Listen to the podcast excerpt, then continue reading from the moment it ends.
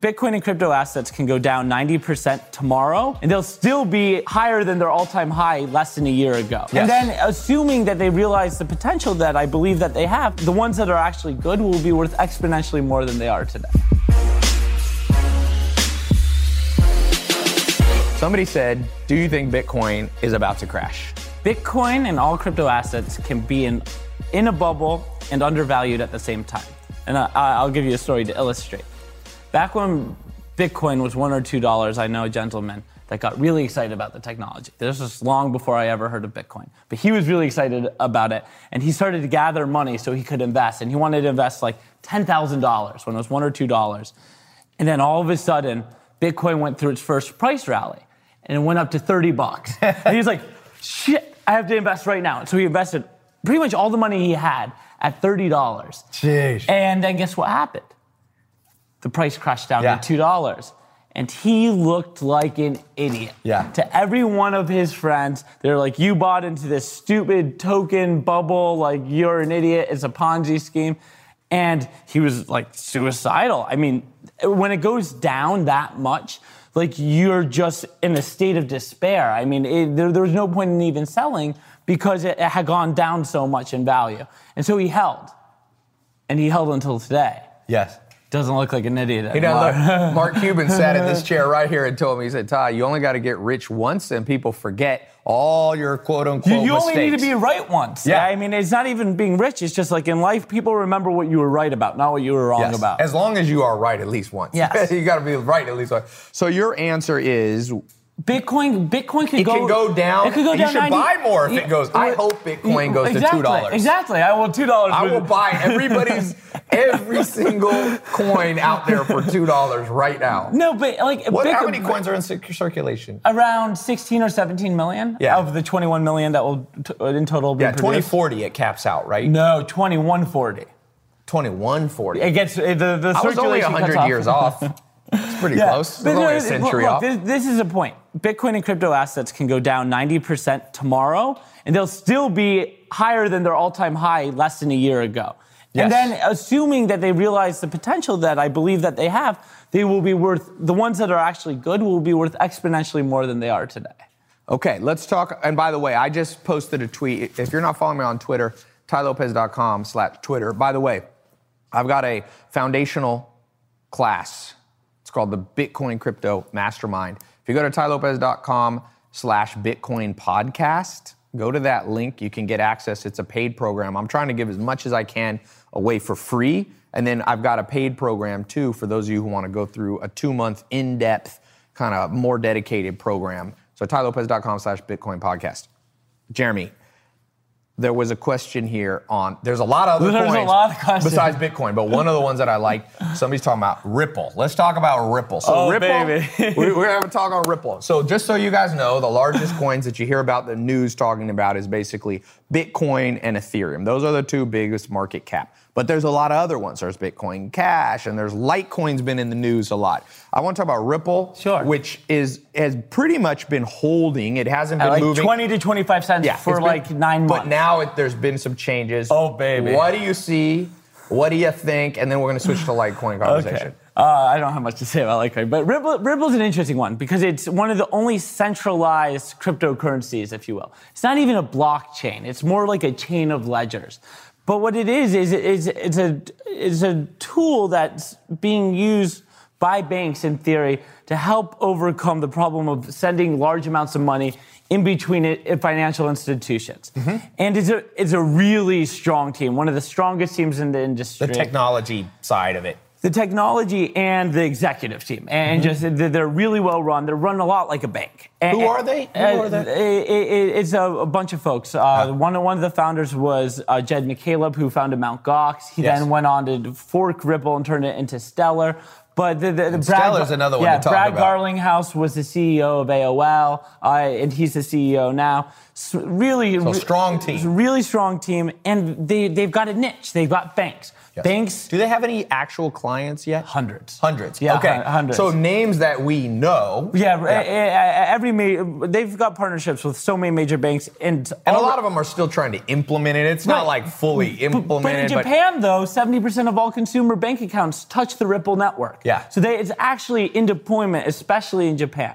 So it, it's- it's a very real technology. People have questions about the token. I bought the token two years ago or a year and a half ago when I realized the price uh, per token was like 0.002 cents. and now it's at 30. yeah, and it was uh, no, now it's no, it's at 85 cents. 85. Uh, yeah, yeah, it was yeah. holding at 30. Yeah, I think was last week it was at 30. 25 cents. Yeah, it just Yeah. has shot up. It's almost tripled in what the last. Yeah, it's now only been it- like it's driven. days. It's driven a lot by sentiment. I could never predict the price of XRP. It, it's very hard to do, but it's one of those things that I've held. I'm probably going to go rebalance tonight because I think the price has gone up so much. I don't think any. So explain to people, newbies, when you say rebalance, it's Sure. very similar. You know, I was in the conventional stock market, Yeah. and rebalancing is where one of your assets gets inflated in value, and you don't want now it represents a larger portion of your portfolio than you want, so you Yeah. want to sell it. So you will sell potentially. Yeah, it's it's actually the only token I've ever rebalanced, and I consistently do it because it's one of those things where it's a centralized company. There's a lot of dangers in having a centralized company issuing a cryptocurrency, and I think the fact that a a, a startup in San Francisco has that's worth a few billion dollars has its own cryptocurrency that's worth seventy billion dollars. Yes. it's kind of insane. Yes. You know, so so that is so, so I rebalance. I mean, you should do this with any portfolio that you have. You should have a thesis around what you're investing in, Yes. and if you unless your thesis around the technology you're investing in changes as opposed to the value of that technology, you should always rebalance. Yes. Because that means just other people have realized your thesis, but it should still make up the same percentage of your portfolio as it did when it was undervalued, unless something about the technology itself is So changing. Ripple, because it hasn't necessarily your your thesis on why it's a valuable token hasn't changed, but the price has changed. Right. You're going to rebalance it down. exactly. So, and and just for the, I saw a few questions. People still not completely understanding. Explain maybe in even simpler terms how the Ripple technology is being used. Let's say in banks in Japan. Right. So Ripple has three different components of its technology. The XRP, the cryptocurrency, is actually the least used part of their tech. But it's the most talked about. It's the most talked about, But, yeah. obviously. But the, the, the Ripple uh, protocol actually just allows for banks to send messages to one another. There's a system called SWIFT that is uh, when you do is- a wire now, it uses the it's Swift, system. but it's a totally broken system, Yes. and and Ripple as a company is looking to replace that. What its token is looking to do, which is kind of separate than its uh, messaging sy- system, is allow banks to more frictionlessly send money overseas to one another with greater liquidity and speed than they can now. so will the banks be using Yes. the token? So that's the thesis. Now Yes. they're not really using it today. Not the thesis is if, if, if this can reach a hundred billion or five hundred billion dollar market cap, it can actually be an incredible liquidity tool, especially if it has the stability it historically has, except in these run-ups, Yes. where where it actually actually stays between a very small number between 20 and 25 cents for the past nine months. Then it could be actually a really cool bank liquidity transfer tool. So you, if you were going to give a call for yourself at 80 cents, you feel like it's a bit high for you. It- It's not that it's a bit high. I It's mean, I- too big, uh, too too large of a part of your portfolio I think right the now. whole crypto market is is based off of speculative value right now. Yes. And that it, it- the same goes for XRP. XRP has a really strong company behind it and strong partnerships behind it, and thus it makes sense that it's highly valued. But I can't reasonably say any of the companies, and even I can't even say Bitcoin or Ether are reasonably priced right now because in reality, they're probably not, but they're based off of future value, and thus they could go up exponentially more than they are right now. And that's why we'll never sell any of these in, in their entirety. You just kind of have to rebalance and decide sometimes when you're going to take cash off the table. Yeah. So now let's switch. Let's go back to your story, then we'll come back to Litecoin. Sure. And we can talk about Stellar and some things, uh, some of these smaller cryptocurrencies or, or less well known uh, in mainstream. Crypto people know Yeah. about them, but mainstream doesn't. The media hasn't Sure. caught, caught up. So going back to your story, how did it feel to make a ton of money? Let's talk about money because this is this is complicated for people. Yeah, I mean, so people, because I'm 25 and because I have uh, uh, all, all these different things on my resume, People love to talk about how I've made a ton of money. I love to party all over the world. Yeah, because you're, you're you you don't mind partying. No, I love partying. I love partying, but the money component, as long as I have the money to go travel around the world, Freedom. yeah, party, adventure, and go invest in technologies that I think are going to make the world a better place. That's all I care about. Like I don't care about cars, I don't care about clothes, I don't own any houses, I don't own any boats. Like that that's not what I value. What I invest my money into is almost entirely into startups, into new technologies, into people. Really, I do a lot of philanthropy, and then my money. Yeah, I, I mean, my money I spend, you know, on food and drink. That's really it. Uh, And you have something called the Crypto Mansion. yeah, the crypto castle. Oh, ca- castle, castle. Sorry, got to have a little alliteration. The double C. I, everything I do, I try to do with alliteration. So, crypto castle.